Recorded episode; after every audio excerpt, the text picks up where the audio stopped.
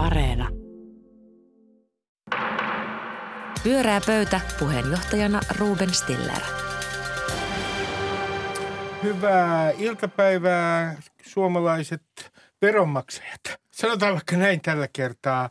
Ää, täällä ovat paikalla pyöreässä pöydässä sananvapauttaan vapaasti käyttävät Kaarina Hazard, Maija Vilkkumaa ja Juha Itkonen. Tervetuloa. Kiitos. Kiitos. Ja ilmoitan teille kaikille, että tuuraan Pauli Aaltosetälää. Terveisiä Paulille, joka tulee tänne ensi viikolla. Älkää siitä olko huolissanne. Ää, Kysyn teiltä tähän alkuun, kun elämä näitä synkkiä aikoja. Ää, Tällaisen kysymyksen, että mikä on teitä ilahduttanut viime aikoina? Kaari. No mua on ilahduttanut tässä, tota, tässä ö, historian kiivaassa juoksussa, jossa en voi tänään ennustaa huomisen tapahtumia, niin mua ö, lohduttaa ja huojentaa ja ilahduttaa asioiden vääjäämättömyys. Eli tässä tapauksessa se, että vääjäämättä lähenee päivä, jolloin ei- mun ei enää tarvitse käyttää nastakenkiä. Ja se päivä, jolloin voin taas ottaa pitkän askeleen tämän ikuisen jäällä töpöttämisen sijaan. Hienoa. Ää, Juha. Tämä on kyllä ollut jäisin talvi ikinä, konkreettisesti myös. Uh, mutta mua, mua on ilahduttanut, mulla on sellainen onni elämässäni, että mulla on päiväkoti-ikäiset lapset vielä ja se on tämmöinen kliseinen, mutta hyvin tosi juttu, että kun mä vien ne sinne aamuisin, niin siellä päiväkodin pihalla on sellainen niin kuin tuntuu, kun siellä on aina. Se ei ole yhtään erilainen ja, ja se on uskoa valava ja jotenkin rohkaiseva ja ilahduttava. Ö, joo, mua on kans ilahdut. Mä oon itse nyt tullut siihen niin kun, sen jälkeen, kun mä itkin vuolaasti viikonlopun Hesarin tota, äärellä, niin sitten mä oon vähentänyt vähän sitä lehtien lukemista ja sen jälkeen mua on tota, ilahduttanut kyllä samalla lailla niin kuin kevään tulo, läheiset ihmiset, omat lapset. Ja sitten myöskin semmoinen asia, että tällä hetkellä tuntuu, että on on enemmän ja enemmän tavallaan niin kuin järkevää, vaikuttaa siltä maailmassa luopua fossiilisesta energiasta, niin tämä on ilahduttanut mua. Hienoa. Kaarina, ole hyvä ensimmäinen aihe. No niin, mua nyt on sen jälkeen, kun presidenttimme Sauli Niinistö sanoi, että naamiot ovat nyt tipahtaneet ja nyt näemme hänen kasvonsa sellaisena kuin ne ovat, tarkoittaen Venäjän presidentti Putinia. Ja niin tämä asia on vähän askarruttanut mua siitä asti. Mä ajattelen, että Niinistö varmaan tarkoitti sitä, että ne Putinin neuvottelut tässä lähimenneisyydessä, niin ne oli teeskenneltyjä. Hän, hän ei ollutkaan todellisuudessa neuvottelemassa, hän oli jo suunnitellut tämän koko so- sodan ja niin edelleen. Mutta mulla on sellainen ö, olo, että suomalaiset ovat ö, aika sankoon joukon ottaneet tämän vähän niin kuin pitemmällä aikavälillä. Eli tätä on tulkittu niin, että nyt ovat naamiot tippuneet sen suhteen, että venäläisiin ei koskaan olisi pitänytkään luottaa. Mm. Ja tämä on aiheuttanut esimerkiksi Tarja Halosen arvostelua ja koko niin kuin Neuvostoliiton hajoamisen jälkeisen ajan arvostelua, että mi- mitä houkkia ihmiset olivatkaan. Ja tämä taas on pannut mut ajattelemaan sitä, että no, silloin kun Neuvostoliitto hajosi, ö, niin silloinhan me halusimme ehdottomasti luottaa ja uskoa siitä, että uudesta Venäjästä tulee normaali maa, jonka kanssa käydä kauppaa ja muutenkin luoda suhteita. Ja varsinkin 95 EU-hun liittymisen jälkeen me halusimme, että tämä ei aiheuta mitään, mitään kahnauksia, vaan kaikki jatkuu normaalisti. Se oli niin kuin meidän etumme ja meidän halumme ikään kuin nähdä Venäjä normaalina maana. Ja sitten mä mietin kaikkia muitakin historiassa näitä kohtia niin kuin sodan jälkeen. Yhtäkkiä meidän piti menettää muistimme ja tota, sitten myös itsenäistyessä piti menettää muistimme. Ja jopa silloin, kun me liitet, meidät liitettiin Ruotsista Venäjään, meidän piti yhtäkkiä menettää muistimme. Että onko tämmöinen niin kuin vastatapahtuneen historian unohtaminen, välitön unohtaminen välttämätöntä, että me pystytään siirtymään ikään kuin siihen seuraavaan askeleeseen? Mm. Samalla tavalla kuin sodan jälkeen oli yhtäkkiä välttämätöntä unohtaa kaikki vihollisuudet ja olla vain ystäviä, niin onko nyt täysin välttämätöntä unohtaa kaikki ne motiivit, mitä viimeisen sukupolven aikana, minkä takia on, on toimittu Venäjän suhteen tietyllä tavalla. Ja pelkästään huutaa tätä, että, että tota, kaikkien olisi pitänyt koko ajan tietää, että Venäjään ei voi luottaa ja se on hirviö. Mitä te olette mieltä? Ehkä sitä mieltä, että me ollaan tietysti tässä nyt yllätettynä shokkivaiheessa ja reaktiot on vahvoja. Mehän Niin. ei koskaan saada tietää, mitä Niinistö tarkoittaa. Eikö se kuulu Niinistön olemukseen, joten, joten niin kuin se, miten tulkitsit hänen tarkoittavan, on vain sinun arvauksesi. Näin on. Ja, ja tota, mä ehkä menin vähän enemmän tuohon yleisempään suuntaan omassa tulkinnassani, että et oikeasti nämä naamioiden putoaminen tarkoitti sitä, että me ollaan niin kuin oltu liian sinisilmäisiä Venäjän suhteen muutenkin, ei pelkästään Putinin ja hänen Mistä lähtien se oli se sun tulkinta? No, Tämä siis, kiinnostaa. Siis tota, sanotaan nyt tuolta niin kuin 2000-luvun, viimeistään sieltä tota Georgian sodasta alkaen. Just, joo. Ainakin vuonna niin, 2008. 2008, jostain sieltä. Mutta eihän tämä koske pelkästään Suomea. Kyllähän tässä nyt housutkin tuossa on tullut samalla tavalla koko länsi niin kuin yllätetyksi. Sitten on tämä meidän tietysti oma Venäjä-suhde, niin. joka on omanlaisensa. Kyllä. Joo. Eli se, mitä mä teen tärkeintävän kysymyksen, kysyn tätä vaan, että, kun, että tämä, meillä tämä pettymys on erikoislaatuinen sen takia, että meillä on ollut tällainen ajatus tämmöisestä erillissuhteesta. No kyllä, kyllä mun mielestä ehkä vähän tätä. Ja eikö se ole kulminoitunut, eikö Niinistö itsekin pitänyt vähän yllä tällaista kuvaa välittyä, että meillä on tämä erityissuhde. Hänhän siellä jääkiekkoili sulassa nee, sovussa nee. Vladimir Putinin kanssa aivan äskettäin, mutta ei muistella Ja nyt mä sitä. olen suomalainen kanssa, niin mulla on varmaan ollut sama halu uskoa tähän erityissuhteeseen niin. jollain tasolla. Mm, mutta se, se on musta jännä, että sitä pitää nyt pitää niin kuin moittia niin voimakkaasti, sitä uskoa ja toivoa, mikä juuri äsken vallitsi. Niin. Mm. Kun mä mietin, että tähän törmään nyt jatkuvasti tietenkin, että olemme olleet liian sinisilmäisiä, ei me vain me vaan kaikki muutkin maat ovat olleet liian sinisilmäisiä. Kuitenkin mä muistan lukeneeni näinä kaikki vuosien aikana montakin kertaa sellaisia kommentteja, että, että oikeasti Putin todennäköisesti vai edelleen havittelee niin kuin Neuvostoliiton vanhoja rajoja. Mm. Ja kyllä tällaisia niin kuin analyysejä on esitetty. Et sen takia mä ihan taju tätä kritiikkiä, koska niin kauan kuin, että okei voidaan puhua tietenkin siitä niin kuin ikään kuin Ukraina, Ukrainasta vuonna 2014, että mitä silloin tavalla olisi pitänyt tehdä ja ehkä jonkun mielestä olisi pitänyt tehdä jotakin, mutta siinä on toisaalta myös se, että kukaan ei halua niin kuin olla aloittamassa kolmatta maailmastaan niin kuin nytkään ei halua. Että, että että niin. jotenkin mä en tiedä oikein, että mitä, että eihän me tavallaan, eihän kukaan voi tehdä mitään ennen kuin tapahtuu jotain niin äärimmäistä kuin mitä nyt on tapahtunut. To, to, toki siis korjaan itseäni sen verran, että olisi voinut olla esimerkiksi myymättä venäläisille oligarkeille esimerkiksi jääkiekkojoukkueita ja valtavia halleja, jotka niin, nyt Ja nythän me tullaankin siihen todelliseen motiiviin. Mun mielestä, että jos me sanotaan, että sinisilmäisiä, niin mä ajattelin, että se on itse asiassa kaunistelua. Se kuulostaa vaan siltä, että me oltaisiin haluttu mitään, mutta eikö se ollut enemmän, me ollaan oltu ahneita, me ollaan haluttu tietysti tehdä kauppaa. Se on mennyt sen, sen niin kuin edelle. Joo, mutta tota, ahneita, mutta toisaalta on myös niin, että ka- kaupankäynti on se the best – tapa kansakuntien no, olla rauhaomaisessa yhteydessä toinen toistensa mm. kanssa. Että ahneuden lisäksi siinä on kyllä myös ollut sitä ikään kuin, että tämä sementoi ystävälliset suhteet. Niin kauan kun me käymme kauppaa keskenään, me emme sodi. Ja rationaalisesti sen pitäisi tehdä niin. Ja sen niin. takia tämä, mitä tapahtuu, on muista täysin selittämätöntä. Siis, että ei se merkannutkaan mitään tämä niin kuin jonkun järjetön motiivi olikin voimakkaampi. Me, mä voin viedä teiltä niin kuin talouden ja ei, ei teillä ole enää Prismoja, ei teillä ole iPhoneja ja Mackereita mitään. Et se olikin niin kuin suurempi halu, Joo. ainakin Putinille. Mm. Joo, ja toi tota, just tämä, että, että te ette ollutkaan tosissanne, te petittekin, niin siinä on sellaista petetyksi tulleen pettymystä. Mutta mä oon miettinyt sitä, että, että sen sijaan, että lällättelisimme sille, joka uskoi, eli mm. meille itsellemme juuri eilen – mm niin eikö se pitäisi ajatella niin, että ei se, joka uskoo ja tahtoo hyvää, niin eihän se ole väärässä. Eihän sille pidä nauraa eikä sitä pitää pilkata, vaan se, joka pettää ja pelaa sikaa, on väärässä – että mun mielestä tämmöinen itseinho, mikä meihin nyt niin kuin peilistä ikään kuin katsoo, niin se on vähän niin kuin turhaa. Että tarvitaanko me sitä nyt varsinaisesti mihinkään, että, että sehän on kunniakasta, että me toivoimme niin ja halusimme Mut, niin. Vai onko se vai? turhaa? Koska jos niin. otetaan tuo analogia pettämisestä, mm. ajatellaan petettyä ihmistä. Niin. Se on tullut rujosti petetyksi. Niin.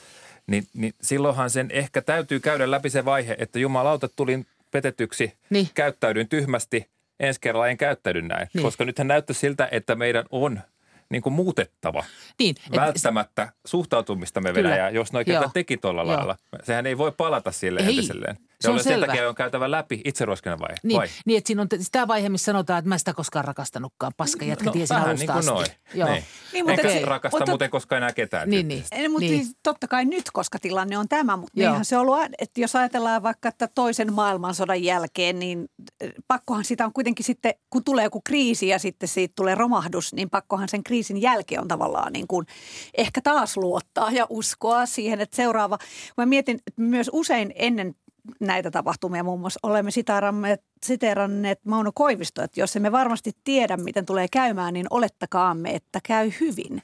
Niin näinhän me olemme tehneet. Eikö no, voi ajatella, että tämä on niin kuin hyvä? Tämä on mielenkiintoista. Mä kysyn teiltä yhden kysymyksen, joka liittyy nimenomaan optimismiin. Siis onko teillä sellaista optimismia, että te ajattelette, että esimerkiksi sanotaan vaikka viisi vuotta tästä eteenpäin, että me näkisimme todella toisenlaisen Venäjän, demokraattisen Venäjän?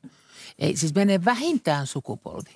Ennen kuin kukaan luottaa Venäjä, vaikka siellä vaihtuisi huomenna kaikki, niin vähintään sukupolvi. Ennen kuin me edes mennään teelle – rajalle. siis että, että tämä on nyt, tässä on nyt niin saatu näpeille.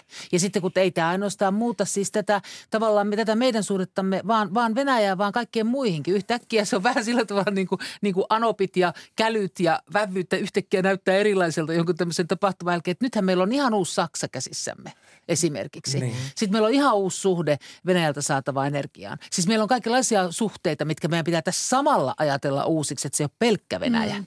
Niin kai se demokraattinen Venäjä on nyt niin kuin tuntuu täysin mahdottomalta ajatukselta. Ja samaan aikaan mä kuitenkin ajattelen, että eikö tässä pitäisi olla jonkunlainen skenaario, että me voitaisiin palata jonkinlaiseen rinnakkaisuun. Mä ajattelin, että se rakentus just tämän kaupan kautta, että, että se kansa nousi sitä vastaan. Mm. Ei me haluta tätä Putinia, ei sinne varmaan tule mikään demokratian lähettedes, mutta jos tästä nyt kuitenkin palattaisiin johonkin niin kuin järjelliseen olemisen malliin. Mutta onko sekään enää mahdollista?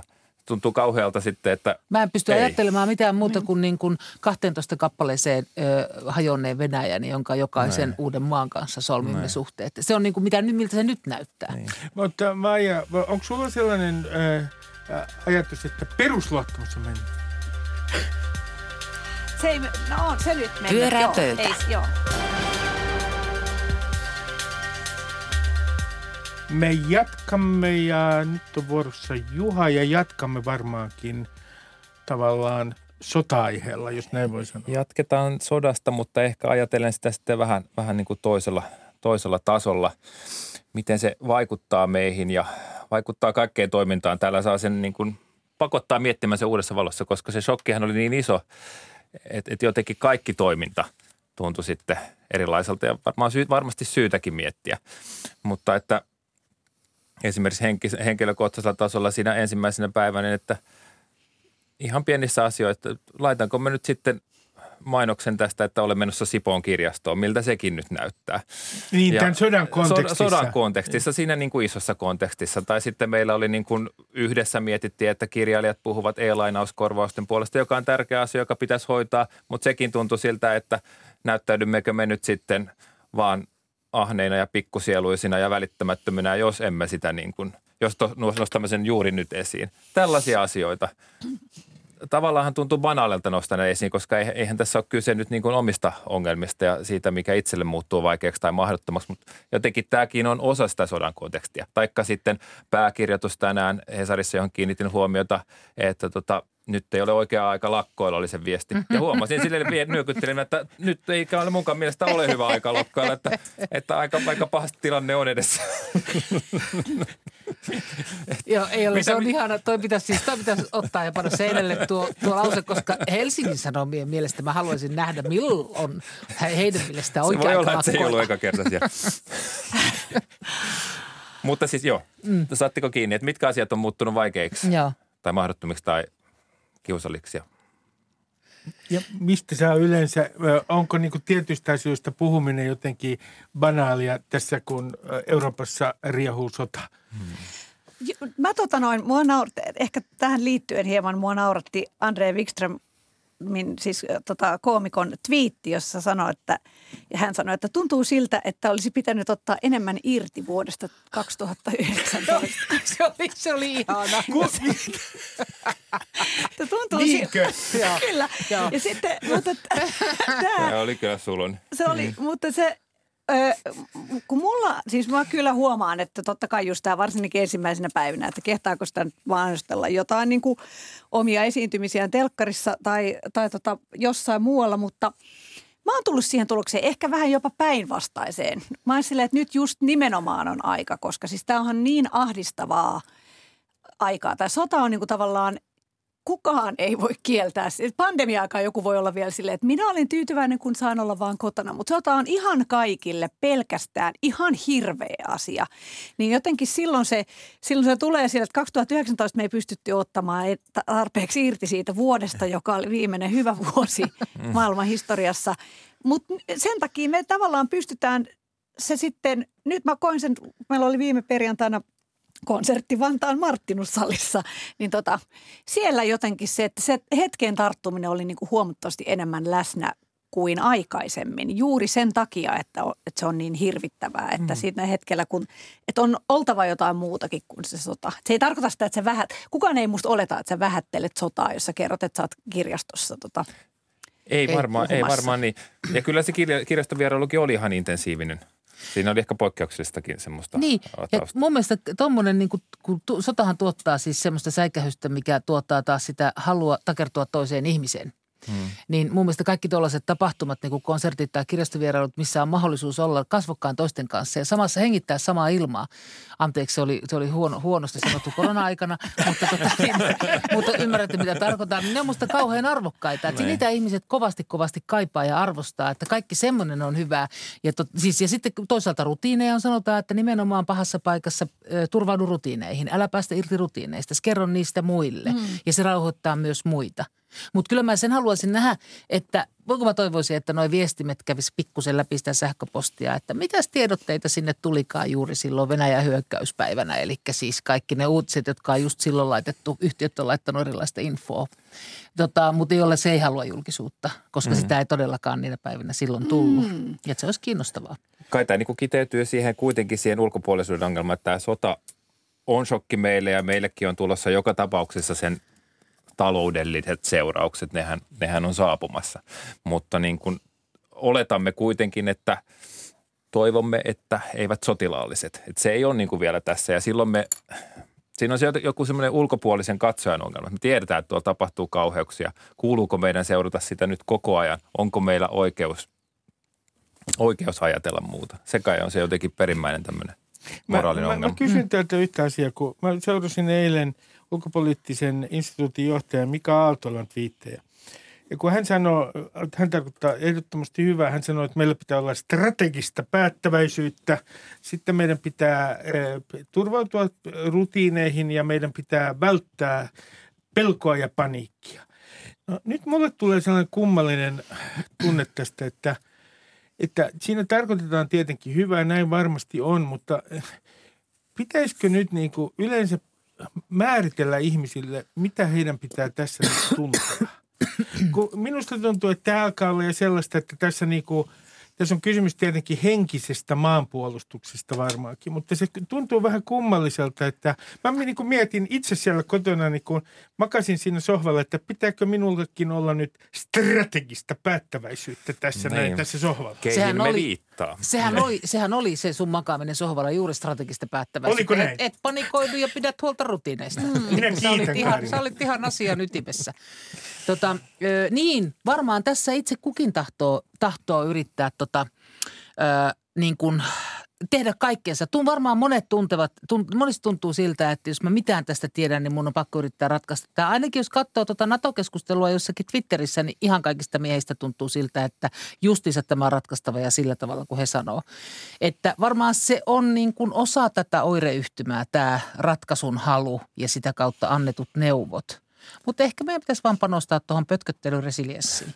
Pötköttelyresilienssi niin. on aivan uusi termi tässä henkisessä maanpuolustuksessa. Mä, mä mietin myös sitä, että kyse on varmaan näistä välineistä, joilla me toisillemme viestitään. Tämä on nyt niin kuin, tämä on tietenkin tässä digitaalisessa someajassa käytävä sota ja kaikki info tulee sieltä, nehän on luonteeltaan myös tunneviestimiä. Ja musta se niin kuin johtaa siihen, mikä tekee Facebookin seuraamisesta vaikka tai Twitterinkin äh, rankempaa kuin uutisten lukemisesta, että siinä on päällä koko ajan myös se taso, jolla niin kuin ihmiset ilmaisee tunteitaan, käsittelee niitä, mm. sitten ne on aina epäsunkassa, jonkun mielestä toisen tunne on niin kuin väärä – ja, ja mun näin. oikea. Ja sitten siitä tulee aivan niin kuin sellainen niin piinallisen ja monimutkainen sup, soppa, että siihen niin kuin itse tukehtuu sitä niellessään. Toi on totta. Se on rankka, se, se on munkin mielestä just niin kuin aika sietämätön tuossa. Mutta toinen, mikä on mielenkiintoinen, joka liittyy varmasti myös jon, en tiedä millä tavoin, mutta tota, ikään kuin jonkinlaiseen niin kuin ilmapiirien luomiseen ja tietynlaiseen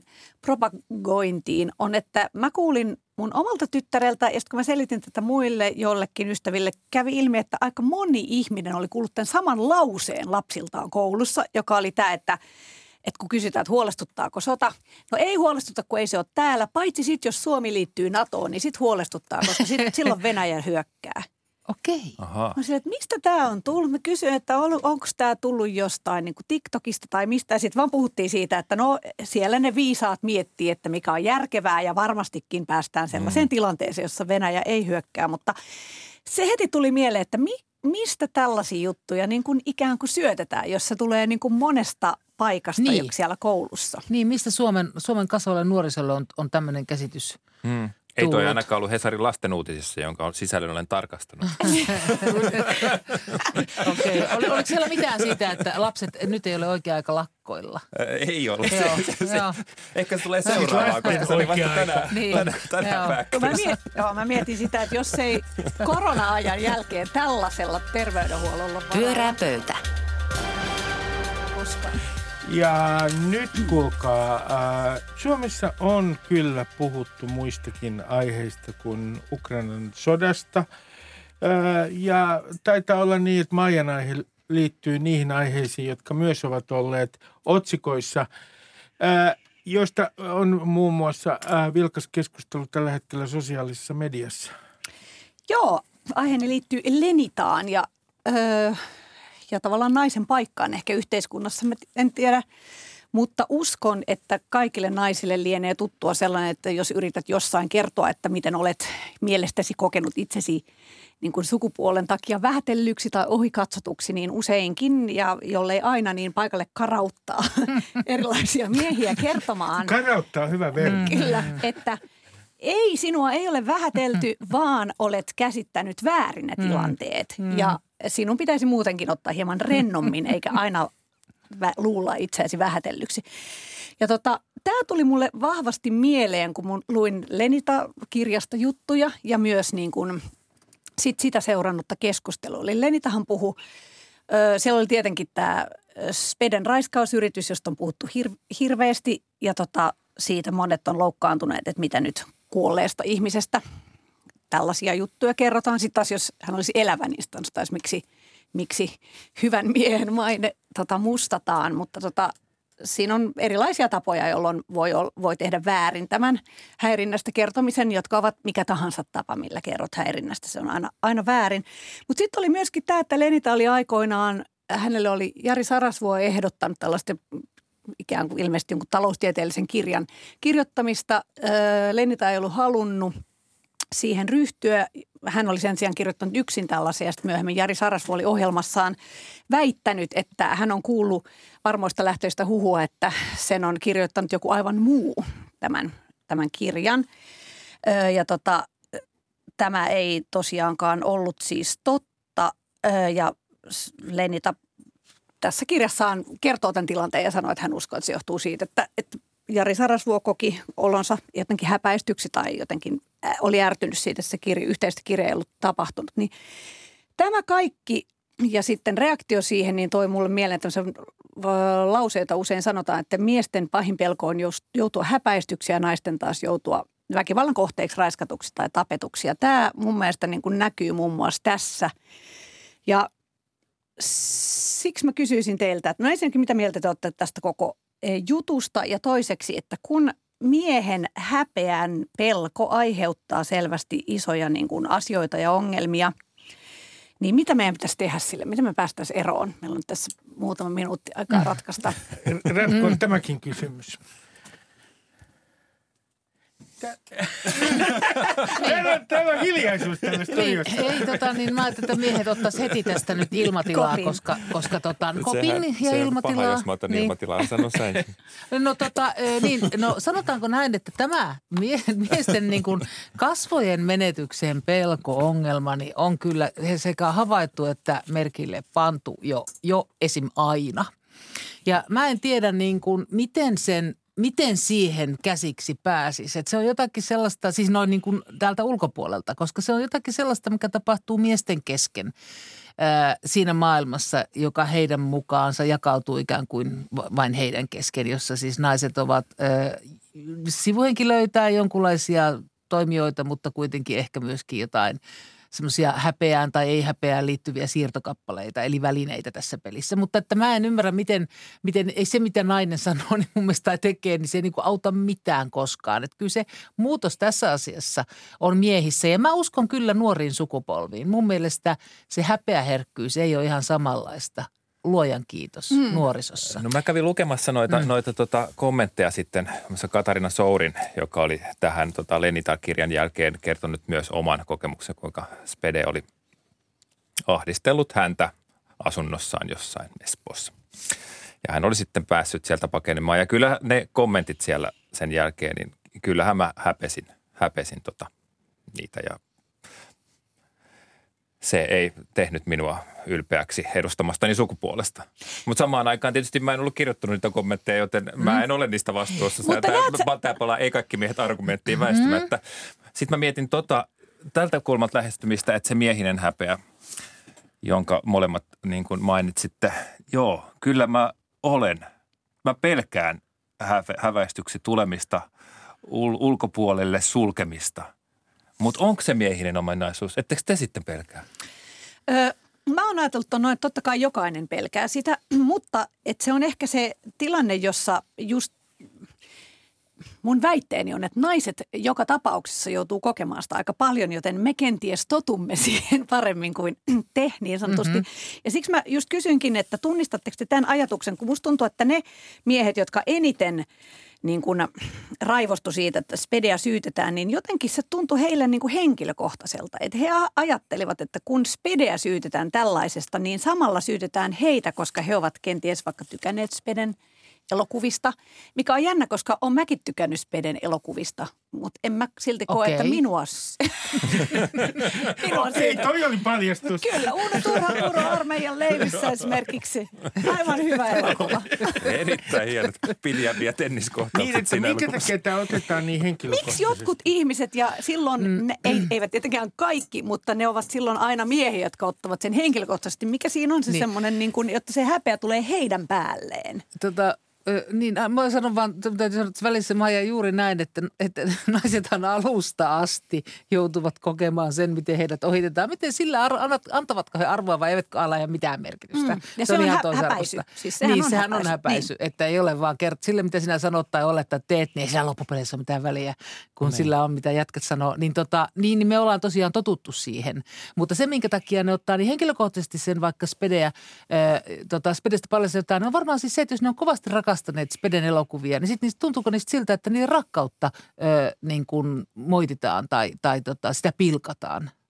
Niin kyllähän mäkin vihaan, jos vaikka mä oon silleen, että että mun lempimusiikkia niin kuin haukutaan, silloin niin. mä koen, että mua haukutaan. Mutta niin. tuossahan ei varsinaisesti haukuta edes niitä elokuvia, vaan, vaan kerrotaan tekijän mutta siinä on joku niin. semmoinen häpä, häpäistyksi tuleminen. Tämä niin Spede-juttu ei herättänyt muussa mitään sellaista, että mä olisin kokenut jotenkin kiinnittäväni Spedeen ja, ja tämä olisi niin kuin osunut muuhun. Mutta se niin MeToo-juttu kieltämättä. Mä myönnän, että mm. siinä niin kuin vyöryssä silloin, kun se tuli, niin oli vaikea reagoida siihen. Mä koin, että se niin kuin, koskettaa jotenkin muuhunkin. Toisin sanoen, voinko yhdistää tämän meidän Venäjän suhteen ja Speden suhteen näin, että kysyn sinulta Juha, että sinulla ei ollut mitään erityissuhdetta spedeen myöskään. ei, ei ollut. Sitä, ei, se on muuten, silleenhän tämä liittyy kaikkeen, että myöskin Putinin niin kuin häpeästä hän on puhuttu paljon, että se on tosi avainasemassa tässä sodassa, että hän ei pysty perääntymään menettymään, menettämättä mm. kasvojaan. Eikö tänään just tullut otsikko, että, että häntä korpeaa se, että häntä ei kunnioiteta, että ei kunnioita häntä, joka on justiinsa tämä asia ydintä. Niin, mutta sitten mä just mietin, että, että kun tämähän on niin kuin hirvittävää, että, että on yksilöitä, joilla sit aiheuttaa hirvittäviä ongelmia, niin, niin tavallaan, että mistä se lähtee? Onko se, tuleeko se sukupolvelta toiselle? Onko se lasten kasvatuksessa? Onko se jossain Siis häpeä, häpeä että meillä olisi häpeä kulttuuri. Niin, niin voimakas ja ilmeisesti niin kuin maailmanlaajuinen, joka nimenomaan ko- kohdistuu miehiin. Hmm. Mitä täällä on hiljaisuus. niin, mä, niin, miehethän tässä on asiantuntijoita, että ei muuta kuin kertomaan. Kyllä minä myönnän, että ö, olen, ö, mulla olisi ollut syytä hävetä aika monta kertaa silloin, kun en ole hävennyt.